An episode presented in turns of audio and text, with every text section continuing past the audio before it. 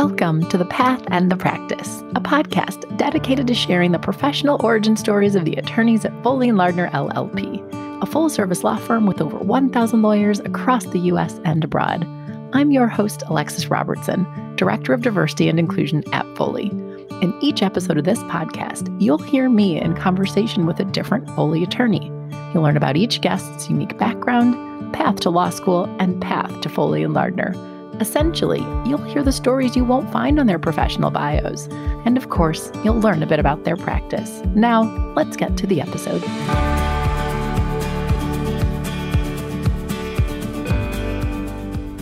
This episode features a conversation with Maame Yaa Norman. Maame Yaa is a summer associate in Foley's Milwaukee office with a focus on intellectual property.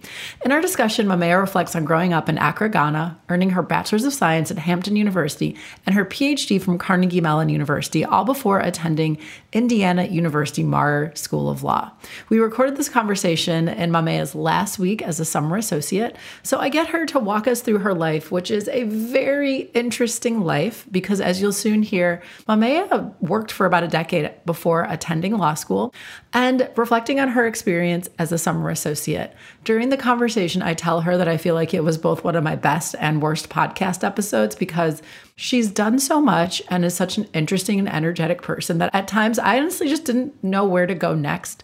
This episode runs a little long, but Maame Yaa is somebody I could have talked to for 3 hours, 7 hours. So I'm happy that I was able to do it in just over an hour.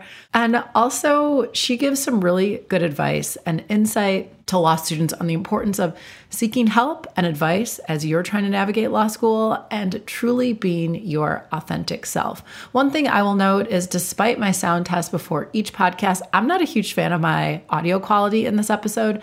It sounds fine. You can hear me, but just in case it bothers you the way it bothers me, I am a little bit tinny in the discussion. But no worries, because it was a fabulous talk with Maame Yaa, and I hope you enjoy my conversation with someone who I should more appropriately call Dr. Maame Yaa Norman. Maame Yaa, welcome to the podcast. Let's start by having you give a short introduction. Okay. I'm excited to be here, and thank you so much for having me as your guest. My name is Maame Yaa Norman. I am a rising 3L at Indiana University in Bloomington, Indiana. I'm a summer associate at Foley in the Milwaukee office. So we were just talking about how excited we are to have this conversation, to the point that we could have just kept talking. And I was like, hold on, let's start the podcast and record it so others can hear. So we'll pick up the thread we just dropped before we started recording. But first, let's get some of your backstory. So somewhat starting at the beginning, where are you from? Where did you grow up? Right. So I'm originally from Ghana, West Africa. I grew up in Ghana when I was younger, and my parents, Nana Osei-Poku, and my mom, Mrs. Elizabeth Poku. I say Nana because my dad is a chief, so we have to call him by that title. I am the second born of my 4 siblings. So it's 2 girls, 2 boys, and I'm the second born from Ghana, West Africa. How old were you when you came to the U.S.? How old were you? I'd also love to hear more about your childhood. And I'm sure right now the listeners are like, she just said her dad's a chief. Alexis needs to ask about that. So we'll get there too. But yeah, so how long did you live in Ghana? So I was in Ghana till I was 19, and I moved to the US. So I was very young. And I remember when I was coming, there were other reasons why I came. Of course, there's always that, wanting to come to the university and things like that. But for me, it wasn't really a matter of sort of, I want to come to the university. The university actually went on strike. So when I finished my high school, the university professors at that time were, routing for better salaries and things like that. So they went on strike, and this is a public university.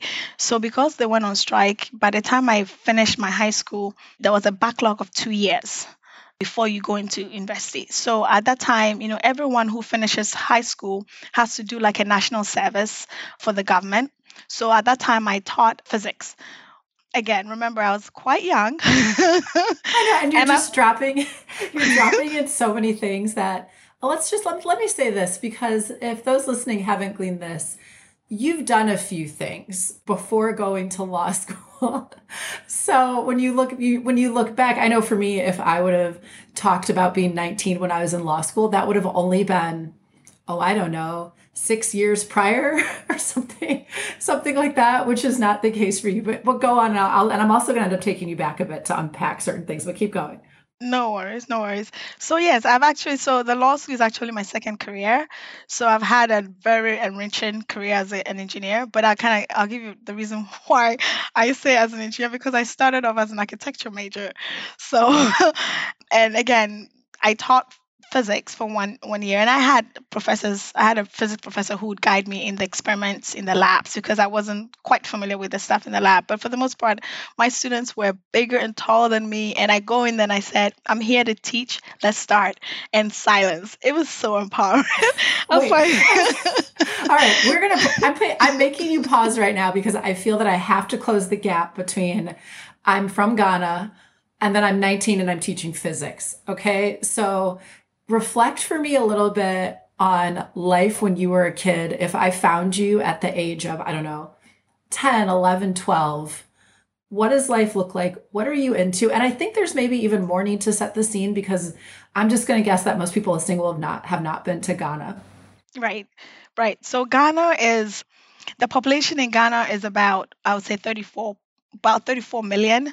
It's if you compare it to the US, it's pretty small, but from a square miles footage, it's about the size of Oregon. So if you look at the Oregon, concept, you see how Ghana fits in. And yeah, I grew up in Ghana. I was considered a tomboy. I did not like anything to do with Barbie. I love Barbie, which is great. The Barbie movie. What town or what city in Ghana? I lived in Accra, Ghana, but I was born in Kumasi. So I'm part of the Ashanti clan. Yeah, so growing up, I lived in Accra. My parents moved to Accra and we lived there. And I liked bicycling.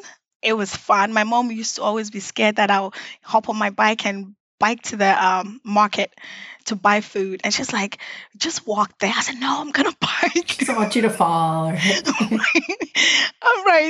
Things like that. I was like, no, Mom, I'm going to do it. And I used to like to play with, I liked sports. My parents were a little off. Like in high school, I participated in track and meet. Loved it. I was always like last position.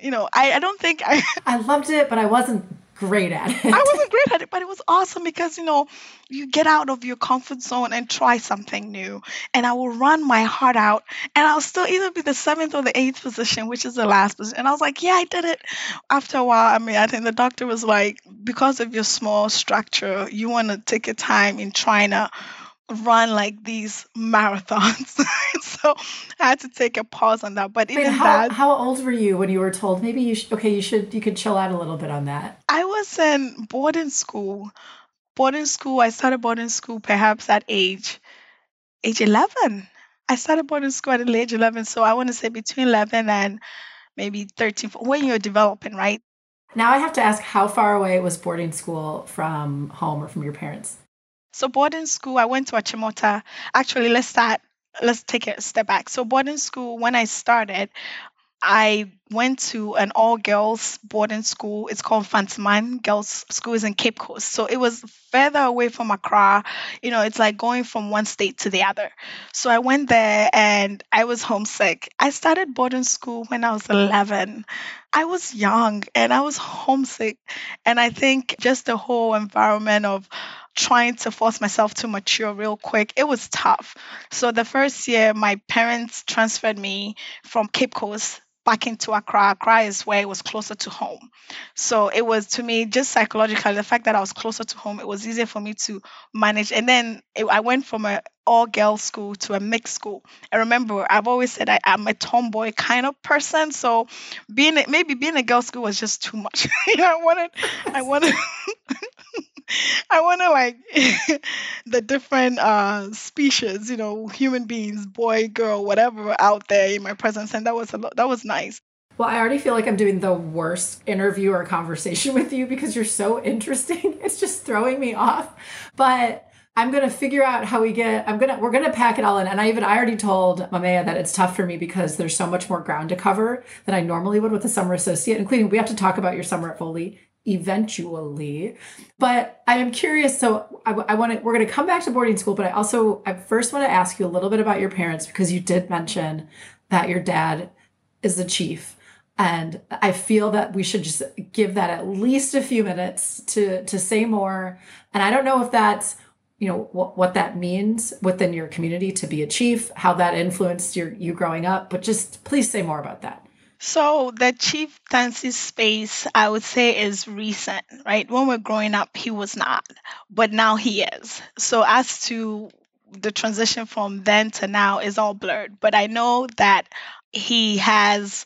when he would, like, there are certain things a chief does not do in public. Like, they don't eat in public because it's a safety thing, right? So my dad would not eat in public. And sometimes I'm like, Dad, you're hungry. He's like, I'm not going to eat, you know. But then he is, so within the families, he is like head of, I don't know how many families, but there's a lot. Where these families, when there is a death or a birth or just pretty much anything that ties to the wellness, well-being of those families, he leads that. So that's that chieftaincy space into that area.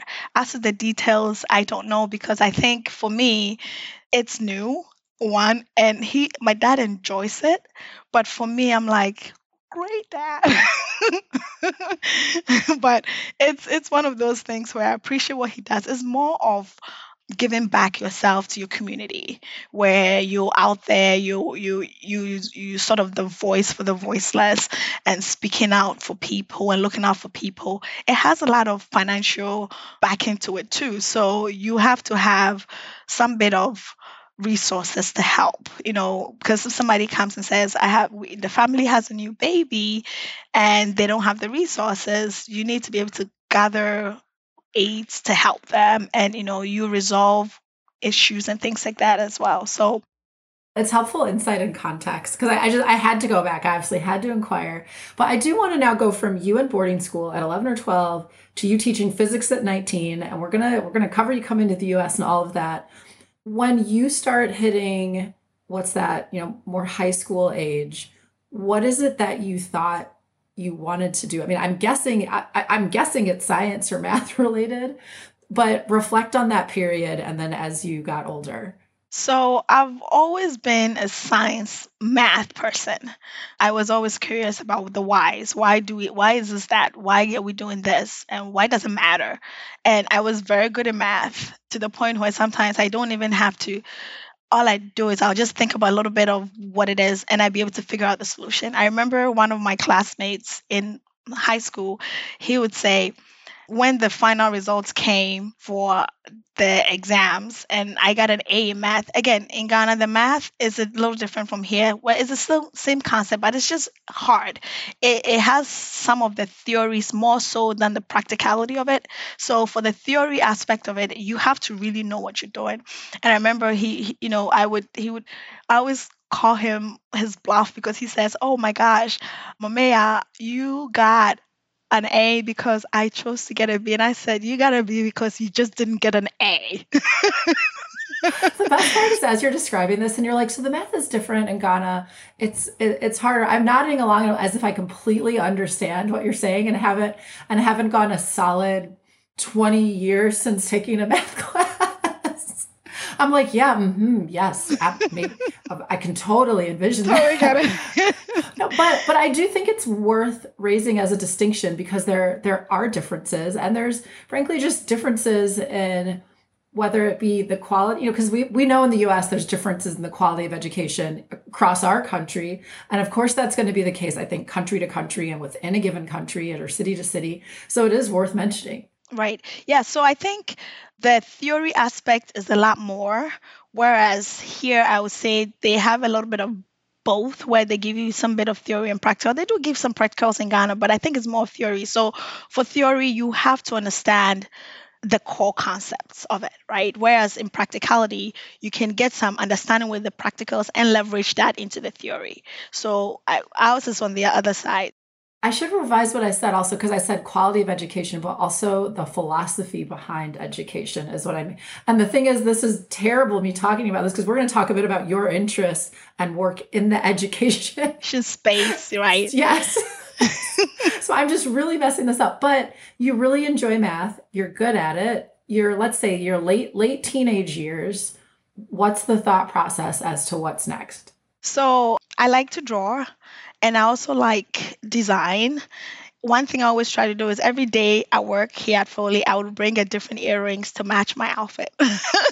That's usually what I do. Like when I go shopping, I'm looking for accessories because I think accessories is what pops, whatever you're wearing, you know. So I like clothing and textiles. And when I was in my high school, Achimota, there were two hands-on programs. It was clothing and textiles and food and nutrition.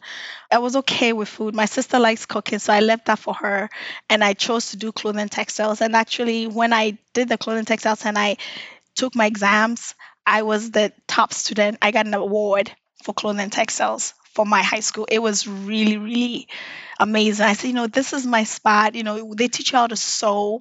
They teach you different styles. And they also teach you the theory behind sewing, like making sure that, okay, if you put in dots around the tummy, it's more of... What's it going to do? Yeah. Right. Covering things up. If you have it, again, they have practical aspect because we had to sew, but then they also had the theory aspect behind the sewing and the structure and all of that. Exactly. So I really enjoyed that practical aspect of it, and because of that, I still very inclined to sewing. I mean, COVID, I sewed my kids' mask. I would sew. I would design different outfits. I would design my kids. We're in the land of like, there's nothing you're unable to do is what I'm hearing. You're like, you want me to do some complex math around that? Got it. Oh, did you need me to sew that together for you? Yeah, I can do that too. But the thing I think you mentioned architecture. Yes. At some point. I like to draw. So I would never claim to be a great artist because I'm not, but I would always draw something where you can actually recognize it as artwork. So because my dad noticed that I like to draw and, he would say, you're going to be an architect. I said, okay. And then he kept saying, you're going to be an architect. You're going to be an architect. And I was like, great, great, great. So my mindset from what my dad would say that you're going to be an architect had been the fact that irrespective of whether I like design or fashion design or irrespective of whether I like math, my concept was Daddy has noticed that I like architecture. So I'm going to be an architecture major. So he's influencing that. He is influencing that in a big way. Was he an architect? Like did he enjoy architecture? Where does that come from? My dad is an engineer at heart. He did engineering when he was in school, and I think he also wanted to do a master. He does building construction and building technology right now. He would see my drawing, and then, I don't even... You know how like your parents tell you you're going to do something, you get up and say, yes, I want to do it. Without even thinking twice. That was me with being a lawyer. That's how it was. My mom was like, and she raised me like a little litigator. Like, and so I was a litigator for a while. That some of those seeds parents plant really do at least grow in some way. Exactly. They may not. Exactly. So so that's why I wanted to do architecture. I remember my dad is, you're going to apply, when you apply to schools for architecture, I was like, yep. And, they'll ask, what else do you want to do? I was like, I don't know. Is architecture all that I want? Well, and so you mentioned the nurses' strike and how that impacted essentially the timing of your ability to go to college. Exactly. Is that exactly? It was a faculty at the university. Right now in Ghana, we have private universities and things like that have sprung up. So there's a little bit of competition where if you wanted to go to school and the public school universities are on strike, you can figure out options to do. Back then, it was everybody wanted to go to University of Ghana for engineering or architecture. There's only a certain number of schools that offer architecture or engineering, and those are public universities, very awesome public universities. But if the universities are on strike and there's no one being able to go in there, then you just have to wait. So, and that was the plan, was University of Ghana, but hey, I can't go right now. Right. I'll teach physics.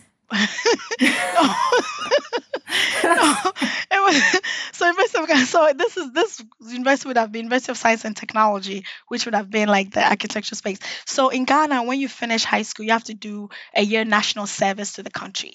Everybody does it. So my national service, I decided to teach. Others would do banking or depending on wherever you're assigned. But mine was teaching, and I went into the school and they were looking for a physics teacher, and I said I would do it. That's amazing.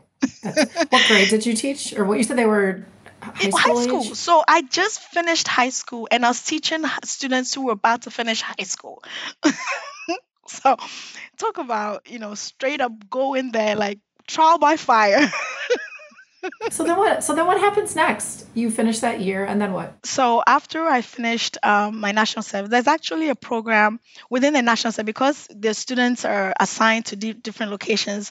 The national service, they have different programs for students, right? Let's say the summer associate has programs for summer. So they had programs for students. And one of the program was at the end of the year, there was a beauty pageant. Yes. So I remember my friends were like, Maame Yaa, you're beautiful. Why don't you participate in it? And I was like, oh yeah, that's one thought I thought about, but I'm not tall enough, because the whole perception of beauty is a particular height, right? Because that's all. Wait, how tall are you? Now we have to share. Right now, I want to say I'm 5'3" and shrinking. I like how you said right now, as in currently, like I might have been a little taller back then. I might have, but I think I'm shrinking. I think I'm shrinking, and that's okay, because so far as I'm within a certain height range, I'm fine. By the way, of all the things I thought you would say when I asked what happens next, I didn't think we'd go to beauty pageant. But so what happened at the beauty pageant? So a part of me was like, should I do it? My friends were like, Maame Yaa, you can do it. You have good rapport. You're engaging. You have a nice audience. Go for it. And I'm like, no, I'm not tall. I can't. I'm shy. They're like, stop it. So I was like, I'm going to do it. And I did. And I won. I knew it. I was about to say, and I bet you won. I won. It was like, oh my gosh. So now I'm like, okay, I have this beauty thing. At that point, I was a little bit conflicted. I was like, should I go into that beauty space and pull my life into that stream of, pageantry? Like you said, pageantry, there's definitely accessories involved. I mean, right? Or I should focus on my math and science. Or, I mean, it was wild. But at that moment, my dad was like, well, and my mom says, you're not going to spend another year in Ghana waiting to go to university because of the strike. So my mom was like, I'm going to find a school for you. And she found Hampton. So my mom says, we found a school. Hampton University is the school you're going to apply for the school. And my dad says, you're going to do architecture. I said, okay. Hampton University. In Virginia. States. Yes. Okay. Yes. You're going to do architecture. I was like, okay. So it wasn't like I went and I was searching for schools. My parents said, this is where you're going. We found a school. This one. Well, and so for those who don't know, Hampton University is an HBCU. Yep. As you mentioned, in Virginia. Right. In Hampton, Virginia. So I just imagine you pack your bags and it's on a plane. I'm going, I don't know. Is that essentially what happens? So literally, I remember, we applied and I got in, and I remember that, we had to go through and do the visa applications and things. So I was actually a week late for school because my visa issues were delayed. So finally I made it to school and I applied as an architecture major. I was coming in as an architecture major. I was excited to do architecture.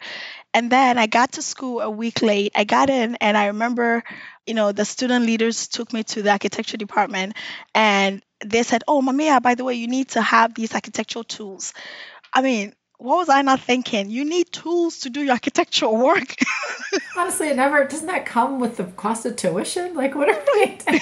No, but they probably assume you probably have your own preferences. Exactly. But they had a bag where they had a toolkit, your arts, pretty much everything ready to go, and was $400.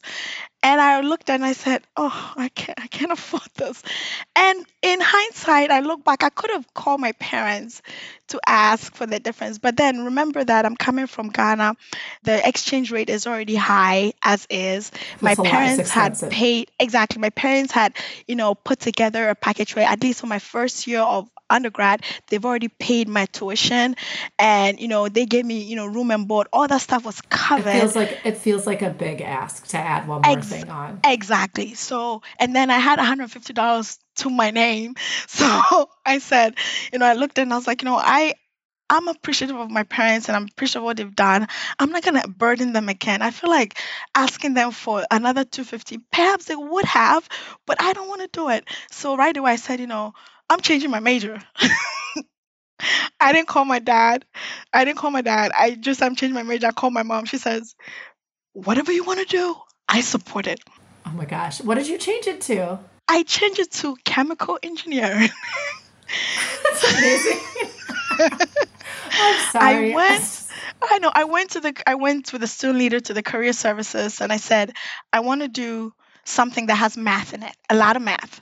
And she said, okay, there are fields you can. Of course, you want to be a math major. I said, no, that's just too much math. I want something that has math, but it doesn't overwhelm me with math. And that you're applying in like a different way. Exactly. Yes. Exactly. So then she said computer science. So we looked at computer science and the highest level of math, I believe, was like pre-calculus or calculus. I was like, that's enough. It's not enough math. I want more. And then the counselor said, okay, let's go to engineering. And I said, okay, at that time at Hampton, there were only two engineering fields. It was chemical and electrical. So then they said, okay, tell me about the math in either one. Oh, okay, I heard differential equations. I heard advanced calculus. And I was like, oh, yes, this is it. I'm going to be an engineer. This is amazing because it's only, I'll say it this way, it's only you IP folks right. who have these stories. All of the other lawyers on this podcast and basically who practice anywhere are just like, and then I didn't want to do math, so I went to law school. Yeah, for me, I enjoyed math. And the crazy things, remember, I was late for school a week. So my roommate, bless her heart, she had literally taken over the space of her side and my side because she probably assumed I wasn't coming. She assumes you're not coming. And exactly. You've missed at everything. Least a I've session or class everything. Or two. I've missed orientation. I've missed pretty much everything to get me acclimated to whatever has to happen. So she was convinced I wasn't coming. And I show up Friday evening or Friday afternoon. So, she was, I would say the reception was not particularly awesome. Yeah, because she was like, yes, I have the room to myself. Right. And she's who like, are you? Who is this? And you show up having been right. like, I really didn't want to do the architecture thing because I had to pay for stuff, but I'm going to do chemical engineering instead. Right. And at that time, I hadn't decided whether it was chemical or electrical. I just wanted to do engineering. And then because of, again, remember, I'm coming from Ghana. I'm overwhelmed. I'm homesick. All the shock, jet lag, everything combined. And then my roommate is like, oh, you're here. So then I asked her, what major are you? She said she was engineering. Then my heart sank like, oh my gosh. And I was like, what part of engineering? There's chemical and there's electrical. She said she's electrical. And at that moment, I was like, I've made my decision. I'm going to be a chemical engineer. That really could have gone either way. You could have said you're going to do the same as her because she had the notes from that week of class. Exactly. But just that moment, I was like, no, I'm doing chemical. Of course, the first year in undergrad, you all take the same classes. It didn't matter whether it was electrical or chemical. But at that moment, I chose to do chemical engineering, and I stuck with it. And it's been my major. I mean, talk about a 19-year-old making decisions. And yeah, it was wild. The ins and outs of that are amazing. And I'm going to speed you up now because we could do a 7-hour podcast. Like, I have a feeling you'll be a highly requested guest to just come back on for us to just talk about anything. But now give me the summary of, I don't even know, is it the next 10 or 15 years? I'm not even quite sure. So between 10 and 15 years, of course, I had my 2 kids and then later my 3rd child. After undergrad, I went to get my PhD at Carnegie Mellon. So 5 years in chemical engineering with a specialty in process systems engineering. And then after PhD, I worked with an oil firm in Naperville, Illinois. And it was amazing. And that's when I had my 2 kids. So because I'm like, I've been in school for so long, I'm about to pop the babies. So I was, my first 2 kids were like 20 months apart, like boom, boom. And then afterwards, I realized, oh, I have these 2 children I have to look after. That's overwhelming. That's a lot of work. So then I paused for 6 years until I had my 3rd one. But then, yeah, so again, I have 10 to 12 to 15 years. And within that, there was 2, maybe some of them 3 months, 2 years that I was stay home because my kids were younger and I had to balance it. So I know when we moved from Chicago, Illinois through Ohio to Wisconsin, when I got to Wisconsin, I didn't want to start work right away. So I stayed home for about 2 years. And within that, I wrote the PE licensure for engineering. So I did my FE and did my PSO, right? I am licensed for the state, in the state of Wisconsin, as a professional engineer. So I want to check the bucket, because I said in the event I do my own private practice, I have that bit in there, right? And then, of course, I started working at Kimberly Clark for 5 years. And within that time, I had exposure to IP, attorneys. Kimberly Clark gave me a lot of rich knowledge, like from designing studies, from understanding IP. I actually got my first design pattern at Kimberly Clark. That was awesome. It was amazing. And I wanted more. So after 5 years, I was like, okay, I'm ready. I'm ready to move on to the next level. I'm not sure what it is, but I'm ready, because there's so much going on that I feel like just staying at KC wasn't enough. I wanted more. Is this one the answer is law school? Is that? It wasn't law school at that time. I went to teach. That's when I went to teach as an adjunct professor at the technical schools. And I remember I wanted to teach schools that were not the traditional schools, because we're so used to, again, I went through the traditional route, undergrad, grad, in that traditional route. And I was like, I'm very curious about students in the non-traditional schools, like the technical vocational schools, just because I feel like those students' voices are not heard a lot. So I wanted to go in and perhaps have the first experience with that. I was blown away. These are students that there were actually every student I had in, there was one particular student I had in each class that when I would write my final, I didn't even have to write my solutions. I used his. They were that good. These are students in technical vocational schools. They are the cream and crop. These students also have lives. They have families. They have kids. There was actually one student I remember when I was grading the exams, right about a week before exams, his wife had a baby.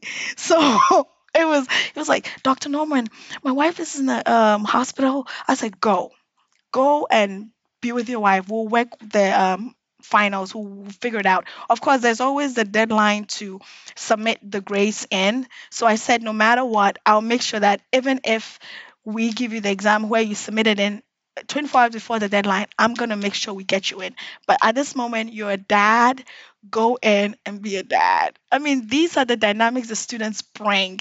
I was blown away. Does this start piquing your interest in education? Yes. Okay. Yes. So teaching for 3 years. Within that space, of course, you would think that I was doing part-time teaching, but I was also in a leadership role for my high school classmates from Achimota. So every 25 years after graduating from high school, they pick one person to go and be their guest speaker for the speech and prize giving day event. And they picked me. I was like, oh my gosh, it was awesome. The title of the talk was Technical and Vocational Education, a Catalyst for the Future. And I felt myself like, this is a good hub where I can pull that in.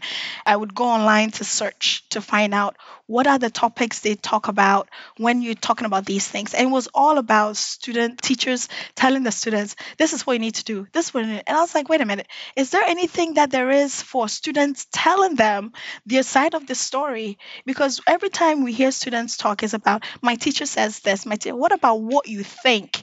We need to also empower them to tell us what they're thinking and perhaps help and guide them on how we want to educate them, because they have to have the passion and we need to meet them in that space.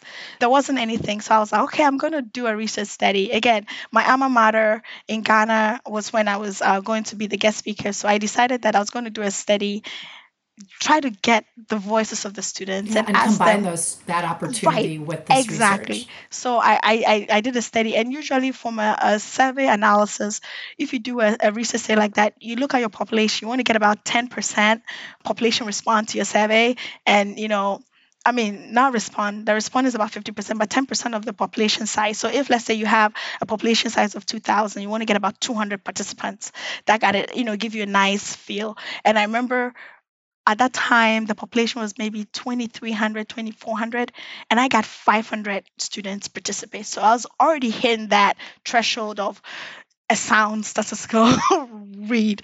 I did 3 questions to the students, just asking them, what did they want to do before high school? Does the curriculum help them? And what do they want to do when they leave? And I told myself that, again, if you have 50% participation, and people respond to the survey, at least there's an engagement. I got 90%. Wow, people really wanted to share. They were talking about their issues. We're talking about the fact that they feel suffocated by the fact that we're telling them this is what we want you to do, and they're confused. And plus, by the fact that their parents tell them, do this when you grow up, and they're changing their minds. I'm a good example to say, my dad says I should do architecture. I am nowhere doing architecture. But the point is, the school gives you the curriculum, it gives you the education, it gives you the ability to think through what your likes are and what perhaps you can impact to the community, right? So yeah, so it was just. So you were able to take that, do the research. I'm assuming present on it at right. At the reunion. Speech day. Yep. The speech day. So it was a speech day. Speech day is a big day, like speech and prize giving day.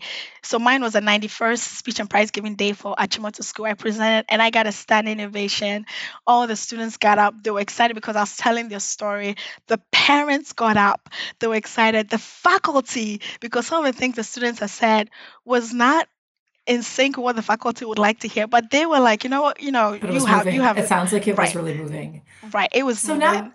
And the thing is, I know you're currently sitting at Foley and Lardner Milwaukee, but part of me is like, how? How do we now connect the dots from this wide variety of experiences and interests to you being where you're sitting today? Right. Around that time, I reached out to, it was successful. I got the book done. Book was a bestseller when it was launched. It was great. And then I reached out to my friend. I said, for some of us with engineering and science background, STEM, how do we incorporate all this stuff in? And at that time, she was a rising 3L at Georgetown. And she says, Maame Yaa, there's a program called intellectual property law, patent law. That area is for people like you who want to, protect innovation, wants to be a voice to the voiceless, and still has a science and math background. My understanding of law has always been those who don't want to do science and math go into law. That's what I just said to you. Yeah, but you're like, no, there's an area for me. And by the way, we don't have the time for me to explore it, but I want to put the just note. You said I got my book launched. Like all of that resulted in a book that you said was a best-selling book. That just had to just make that clear so that everybody caught that. But now let's go on. So you discover this area of law because your friends in law school. Right. Yeah, my friend Akosia, she was at that time a 3L at Georgetown. And she says, and I said, Akosia, I have kids. My husband, it's just life is so busy. I don't even know where to start. I don't even know how, where. I don't even know. She said, Maame Yaa, take one day at a time. You want to look at the law space, buy the LSAT books. Look at it. If you think perhaps you want to move forward, maybe read a page or two. So, her feedback was amazing. She didn't say, go and do law. You can. She says, one day at a time. Just look into it. Just see, right? If you want the... So I looked at it. I was like, oh, this is kind of interesting.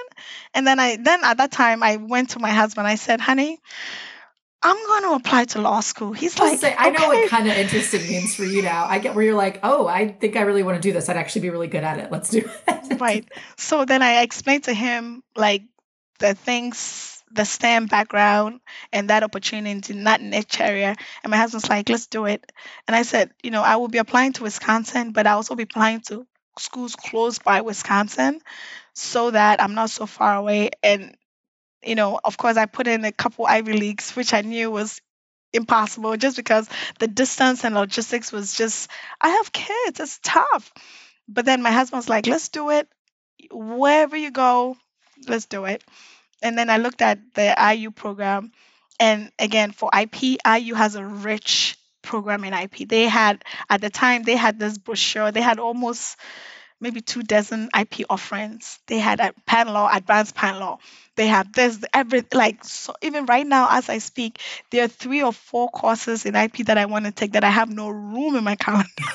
but I'm trying to figure out how to get to them. Whereas I think it's a good point, depending on the law school you're in, those offerings could be somewhat limited. Like there might be one or two enough for you to get a sense, but there's not going to be, you know, like a plethora where you're like, there's so many, I can't even fit all the courses in. Exactly. There's an IP transactional course that I don't even have room, which I am so sad. I want to take it, but there's no room. So right. You're in Wisconsin and we know where you end up going. Are you commuting? Like, how are you making that? So when I got into law school, I was excited, but I remember we had to make sure that my husband's schedule kind of synced in with mine, and initially didn't. So I actually did one commute and I realized that I just couldn't. By the time I get home, I was so tired. I didn't really enjoy that rich time I want to spend with the kids because I was just exhausted. So I told my husband, I'm not driving. The only time I'll drive is when I drive my car home for Christmas or for the summer. But in between it, I'm not driving. And he was like, sure, then let's apply for a credit card. First of all, let's find out which airline you'll be taking most of the time. So then it was... Let's get some points. Let's get some miles. Yeah, let's get some miles. So then we realized that Indiana United was the one that would take us from Appleton to Chicago to Indiana. So we applied for that and we got it. So that's what I've been using. I told myself that whenever I'm done with law school and I pass my bar, that's the first I'm going to pay off my... And how would you... So what was that schedule like then for you? The first 6 weeks, I was going home every week. And the schedule is such that your first year of law school, you don't have... flexibility to pick the classes. They pick it for you. So my classes were on Monday to Friday. So I'll go out like Friday evening and Friday. So I'll drive an hour from Bloomington to Indianapolis airport. I'll catch the plane from Indianapolis to Chicago, and then I'll catch from Chicago to Appleton. But remember, it was a Friday, so there were times when I would get stuck in Chicago because the connecting flight to Appleton is gone or has... I mean, the hardest part is that you're connecting. That's like the exactly. biggest insult to me. I mean, I remember there were 3 times when my husband came to pick me up from Chicago. There was one time when it was snowing, and that was the flight was canceled. Then he came in, and each time, I mean, I have all these little bowls. It's like little cups that I get from United, where you sleep over at the airport. It has toothpaste, toothbrush. You've done that a few times, and then also I'm curious, how old were your kids when you started law school? When I started law school, my youngest right now, he's going to be 9. My youngest was 7. And 6, so 13, 14 and 7. Yeah, so now my oldest is 16, he's almost 17, and he's driving. So that takes a lot of the burden. But yeah, I mean, the first year was tough. So now the second year, and I go home every 2 weeks. So after the first 6 weeks that I was going, I go home every 2 weeks. And, someone said, oh, you go home, it's nice. But remember, my husband and I are scheduled such that when I go home, he's working. So we told ourselves that no matter what, we're going to make sure that one of us is home on the weekend. So if he's working, I'm home. And if he's home, I'm at school studying. So the second year, it was easier. My flight was Friday mornings. So I'll take the early flight. So I'll leave Bloomington about 3:30 in the morning. And I'll drive and I'll catch like a 6:00 or 6:30 flight to Appleton. And I like that because I know that no matter what, you make it to Appleton because it's the first flight. Wow. But so, I mean, you're really... The words aren't going to be enough to summarize, but that's complicated. That's hard. There's tremendous commitment from your husband in supporting you to do this and holding it down and all of that. I just think it's worth remarking on, be like, wow. Also, though, somewhat not surprising given the trajectory we've already discussed that, if you're gonna figure it out. But I have to ask some of the more like typical questions that I ask the guests on the show now that we're actually to the law school part. What was that transition to law school like for you? What did you think of it academically? It was tough. I remember like the first semester, I didn't finish any of my exams. And the reason was during the exam, first I panicked and I looked at the questions and I said, there is one answer to it, but in law school, there's nothing like one answer. And you're not the first engineer to say this, right. Where it's a different part of your brain. Yes. It's a different way to think. Yes. Yes. So I'm answering the questions and I'm like, this is it. You know, I know it's IRAC and all that stuff. I get it, but I didn't. You know, for the most part, I'm looking for the holding. I'm like, where's the holding? What is the holding? Where's the answer? How do I apply this answer to just answer this? Right. So it was tough. And my first semester was really tough. I quite remember that I didn't understand. Like, first, I didn't understand where the law was. I would take a case and I'll read it. I'm like, where is the law? I'm used to engineering and science where, you know, this is the formula.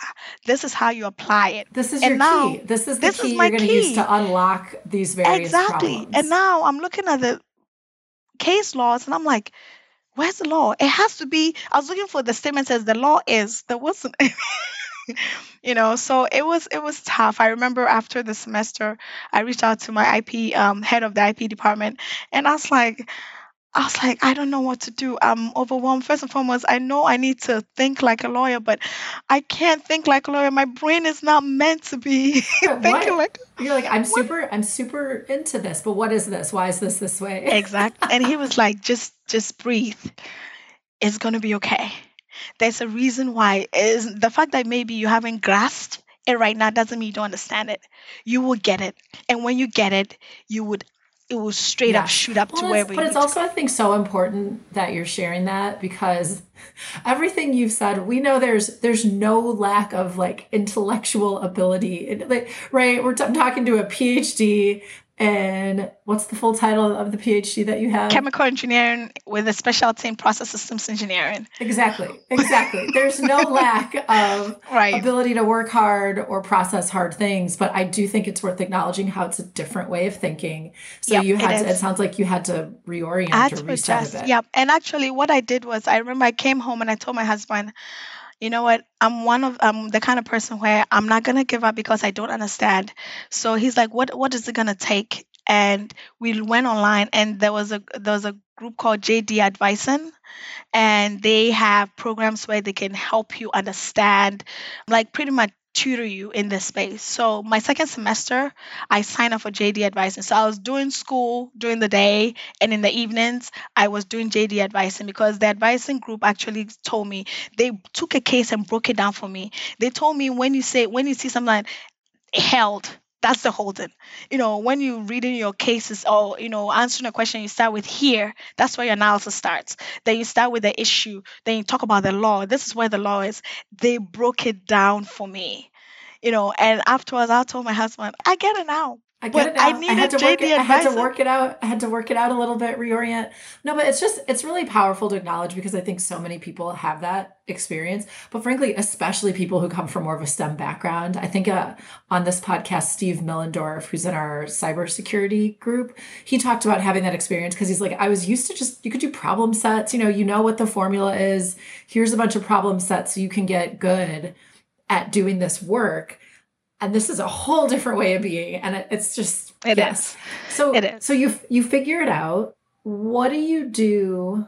Actually, I'm going to skip ahead even more, because we have a little bit more ground to cover and not a ton of time, although we might go over. We're going to see, because I'm not going to cut you out because you're too interesting.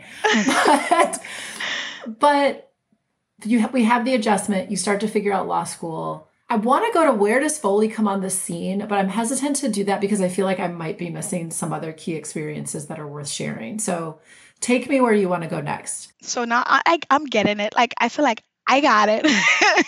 I mean, I can read the law. I can read it and say, oh, this is what it is. I can tell you where the holding is. You know, I can tell you where the facts, but then, you know, I got it right now. Where does Foley come in? So after my first year, there was an opportunity. The school had a program in where they talked about talked about education law. So remember, I have an education background, but there was nothing prior to that talked about education law. So now IU Maurer has collaboration with the education department where they offer a minor in education policy, where you take some education courses and then you would have that minor bit. Everybody is graduating with like 88 credits.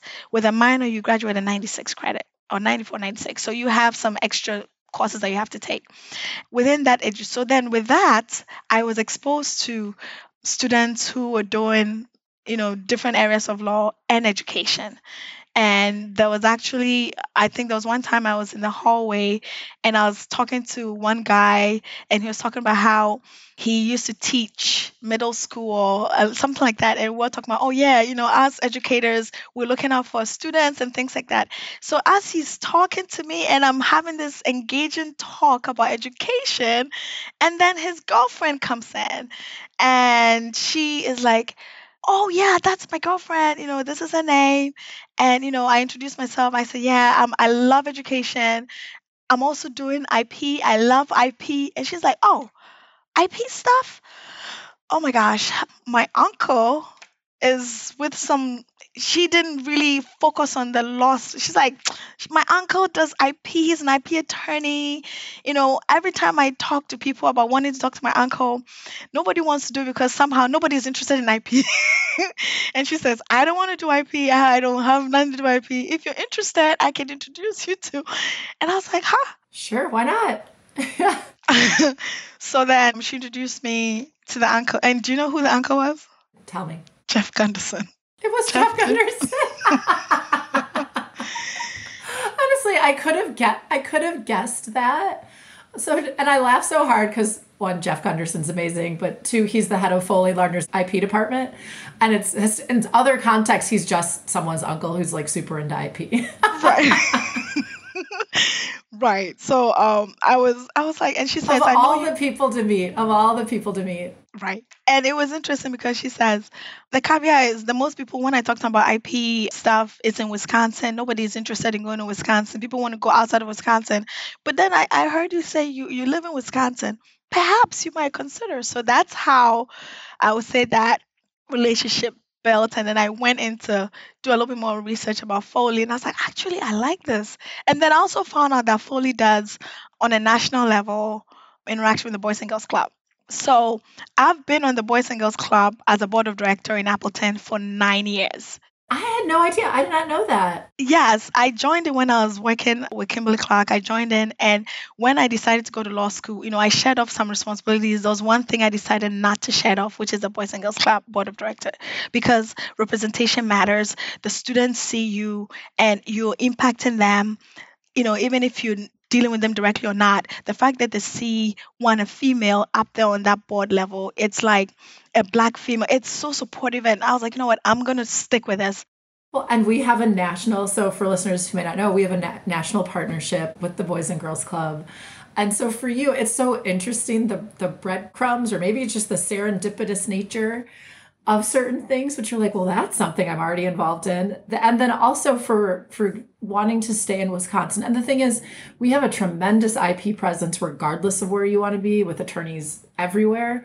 But we especially have a major presence in Milwaukee because that's where Foley's founding office is, as you well know. And then you add in that we have this full service IP department that is actually a little bit, I think, unique in terms of the breadth of what's offered for a firm of our size. Often you won't get both things together. Right.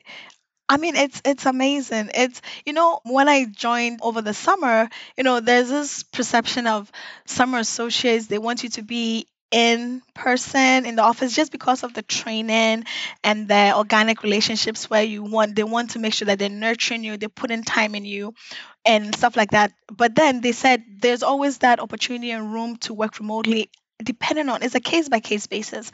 So I have leveraged two of those. One was, we got a call, because I'm on the executive leadership board of the Boys and Girls Club in Appleton, we got a call that Governor Evers was coming to a site in Menasha.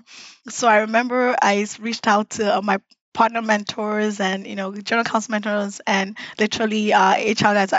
I'm going to be gone for that morning, but I'm going to be doing I'm going to be working remotely. So, you know, we have the flexibility of being able to still work remotely and still be impactful. So I drive to Appleton. And, you know, I was in that morning, we went to the Boys and Girls Club of Menasha. I was in that office studying. And then one of my board of directors came up and said, Governor Evers is coming. So he came in. I was standing there. And I remember the CEO of the Boys and Girls Club introduced me to Governor Evers. And he says, this is Dr. Norman. She is one of our board of directors. And, you know, Governor Evers shook my hand and said, Dr. Norman, thank you for your service. I'm telling you, I have not frozen I love that. We've had the opportunity to chat prior to today, so I had a sense of you and just how tremendous you are in your background. But I was not aware that you were so involved with the Boys and Girls Club. And then also, honestly, I cannot imagine someone at Foley being like, "Oh no, she couldn't attend that." Right. She has to be there. People would be so angry if anyone told she couldn't go. Right. I mean, they were so supportive. Again, I couldn't really broadcast that I'm going to meet the governor because, for Secret Service and all that stuff. So you got to just within reason. But I saw the Secret Service detail with the little Claire. Oh, which is very exciting. You're like, oh my gosh.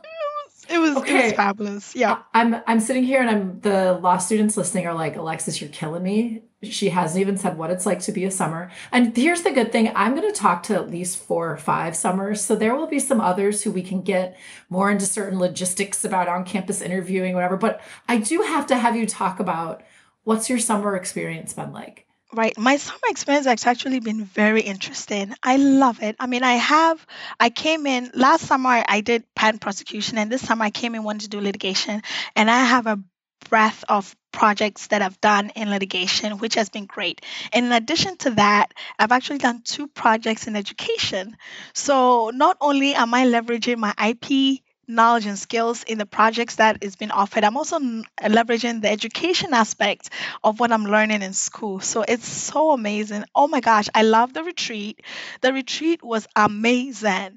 The boat ride, shared aquarium. Oh my goodness. So the retreat, for those who don't know, is where we bring all of our summers from across the country together in Chicago for a couple days together to learn stuff about the firm, to do stuff. And if we can have a nice event here and there in between, we'll do that too. Yes, it was amazing. And then another thing I like about my summer experience is Juneteenth. I remember the head of Foley, right, sent out a notice about the importance of Juneteenth. And that mattered to me. That mattered because not only was he telling us why it's important, he's also acknowledging the fact that Juneteenth matters to the firm. It was a holiday that day. It was amazing. There was a whole discussion about what is Juneteenth, but the fact that the CEO would send out an email saying Juneteenth is coming, this is the observation, this is why, that mattered. Again, if I had to give an advice to anyone who was looking for a firm, I would say if diversity and inclusion is one of your warm and fuzzies, you want to look for a firm or a company that actually makes that part of their process day to day, right? It's not just a one-off. Do they have a D&I group? Do they have dedicated D&I program? Do they have, just looking out for the diversity inclusion and making sure it matters, not just checking the box? It's important, again, to make sure you're looking into all that. Because if that is not what you're looking for, that's a different story. But for me, that email from the president was all of that it took. Well, it's obviously, given my role at Foley as director of diversity inclusion, people are going to be like, "Man, Alexis has planted Mame's, like what she should say." But that means a lot to me that felt impactful to you, and that you're noticing the firm's commitment. And I often tell law students, everything you said really matters. But when you look to a law firm and you say, "What do you think about diversity and inclusion, or why does it matter to you?" I often find that to be students asking, "Are you going to care about me?" Right? That's really what it means. It will someone with my experience or background or who looks like me be valued and supported in your organization? And I think what I'm hearing is, and seeing that email, you felt really seen, but also there's a variety of ways in which, and partly the fact that, Uncle Jeff Gunderson has probably, honestly, like really impacted your experience as well. But it's just wonderful to see how you've been able to combine your interests and knowledge base and feel so supported. That's obviously what we want for everybody. But I feel like for you, it's uniquely the case between the IP and the Boys and Girls Club and so many other things. And I'll say one thing we glossed over is I know you had a 1L summer experience at a different firm. And given that there's like just so much interesting stuff to talk about we didn't really spend much time unpacking that. But I did just want to acknowledge it because you said how one summer, and that actually wasn't with Foley, it was a different firm. But this summer you've been able to grow, like build upon what you learned at that firm and then some. So let me give you a little bit of that. So I got my 1L summer associate opportunity before I started law school. It was wild. I remember that when I applied and I accepted, I don't even know whether I had accepted IU or not, but perhaps I had. I remember when I accepted, I got an email from the head of IU recruiting for the law space saying that they have a minority scholarship something opportunity with a law firm. They're looking for somebody who is already committed to doing IP, which again, my mind has now wavered since I started law school as to, oh, do you want to do? I came in wanting to do IP, and that's what I want to do. We add the education piece in there, but again, I wanted to do IP. So they told me there was an opportunity with a law firm to do that. And I was like, okay, I haven't started law school. I don't know I'm going to make it through, but yes. Well, but it's also really a testament to IU's focus as well as recruiting women, attorneys of color, women of color specifically into the IP space in large law firms. It's a challenge because of all the pipeline stuff related to STEM in general. So they're figuring out ways to get on people's radar early. I mean, I'm glad that we snagged you since. And I have to say, I'm so self-conscious right now in the sense of, and I mean this in the best way, Maame, I feel like you are both one of my best and worst episodes of the show. And that I'm so conscious right now of there's so many other little and big paths of and subject that we could talk about. So we're going to go a few minutes over because I also do want to get to one really big thing that we'll hopefully do in the next 10 minutes or so. But what's your advice or insight looking back? You know, presumably there's law students listening who are mad at me because I didn't ask more about law school and being a summer. But I do think it's so important that we spent the time walking through a lot of your experience because it makes what we were able to cover even more impactful. Like people have gotten to know you over the last hour. So your advice, whether it be, you know, a little bit of rah-rah Foley, or whether it be the things you'd wish you'd known, but what do you want to share that you think can help someone else? I always tell my classmates that the first thing you want to do is you want to make sure that you have good relationship with your peers. And, you know, you'd want to get on their LinkedIn profile when you're in school. Don't wait till you're done and then perhaps looking for an opportunity. Again, that could also be an option. But if you build that relationship right now at school, they will remember you because you had that relationship at school. So that's one. So I always say, you know, it doesn't matter. I'm like, oh, you're my class. Let's join in on LinkedIn. We're great. And then another thing I would say, leverage the professors, because the professors have been doing this for a very long time. And sometimes when you talk to them about something, they'll be able to tell you who to talk to if they can help or, you know, give you a sense of direction. I remember when I took my IP seminar class, it was IP and data analysis, something like that, IP and data. And I was going to write a paper on IP and antitrust. I had no idea what that was. I went to my professor, Janice, and said, I want to do IP antitrust. I just don't know what it is. And he says, there's a professor, Professor Knebel, that I want you to talk to. He will mentor you through this process. And he did. By the time I finished, I ended up getting an A in that class. By the time I finished, I knew so much about IP antitrust that I didn't even know what to do with that information. But because I asked my professor that I need help, I don't know what to do. You know, so leverage your professors. They will guide you. They will tell you where to go. And if they can help you, they will give you the direction. So you want to do that. And also you want to talk to the career services folks on campus because they are there to help you. They want to make sure that you find something, whether it's going to public interest or whether you're going to a firm or whether, you know, going solo. They have the resources. You just have to reach out and leverage them in that space, right? And of course, most importantly, I would say your family support. For me, I can only stand here strong because I have a solid foundation from my husband and my kids. Even though they miss me, you know, my 7-year-old at some point, 8-year-old said, Mom, just come home. What are you doing? But then when he has a chance to talk about me in school to his classmates, he says, my mom is this, my mom is that, my mom is that, my mom is this. He's so proud. So not only am I inspiring the next generation of students including my kids, we're letting them know that there is a platform, again, for those who have STEM backgrounds to want to pursue law. And again, if they wanted to go into that space. But again, we want to have an imprint, right? So all these different opportunities that you can, leverage the relationships, leverage the professors, leverage the students, and then be your authentic self. For me, I believe that I am who I am because maybe over the years, you build a little bit of confidence in yourself to the point where you're not swayed by the noise, right? So build that confidence in yourself. Even if you don't know it, tell yourself, I'm willing to try. And that's what I did. I took a leap of faith in law.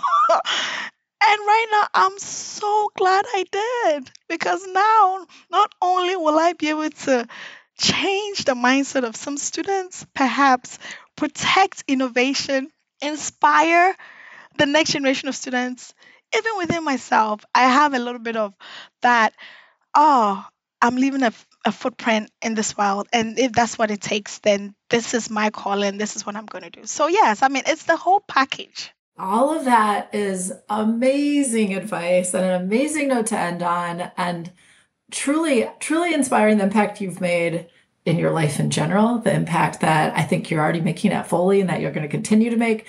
I can already see it. One day you're going to be back on. If I'm still doing the show, let's hope I am. Let's get some additional years under you and have you then reflect on your first few years as an associate at Foley. But this has been wonderful. You can trust I'm going to send it directly to Jeff Gunderson is one thing. And then I will say my final question for you is, if people also want to use you as a resource, can they feel free to find you on LinkedIn and connect and reach out if they have questions? Right. They can find me on LinkedIn. And I think to add to that, because I'm also a published author, literally, if you go into Google and type Maame Yaa Norman, you should be able to pull up some of the, you can actually see my book launch online. So I'm going to do that next when we get off. But first I will say, thank you so much. And I will end it by calling you what I probably should have done at the beginning, which is thank you, Dr. Maame Yaa Norman, for being on the podcast today. This has been fantastic. Absolutely. It's my pleasure and it's an honor to be here. Thank you so much for having me. Thank you for listening to The Path and the Practice. I hope you enjoyed the conversation and join us again next time. And if you did enjoy it, please share it, subscribe, and leave us a review, as your feedback on the podcast is important to us. Also, please note that this podcast may be considered attorney advertising and is made available by Foley & Lardner LLP for informational purposes only. This podcast does not create an attorney-client relationship. Any opinions expressed herein do not necessarily reflect the views of Foley & Lardner LLP, its partners, or its clients. Additionally, this podcast is not meant to convey the firm's legal position on behalf of any client, nor is it intended to convey specific legal advice.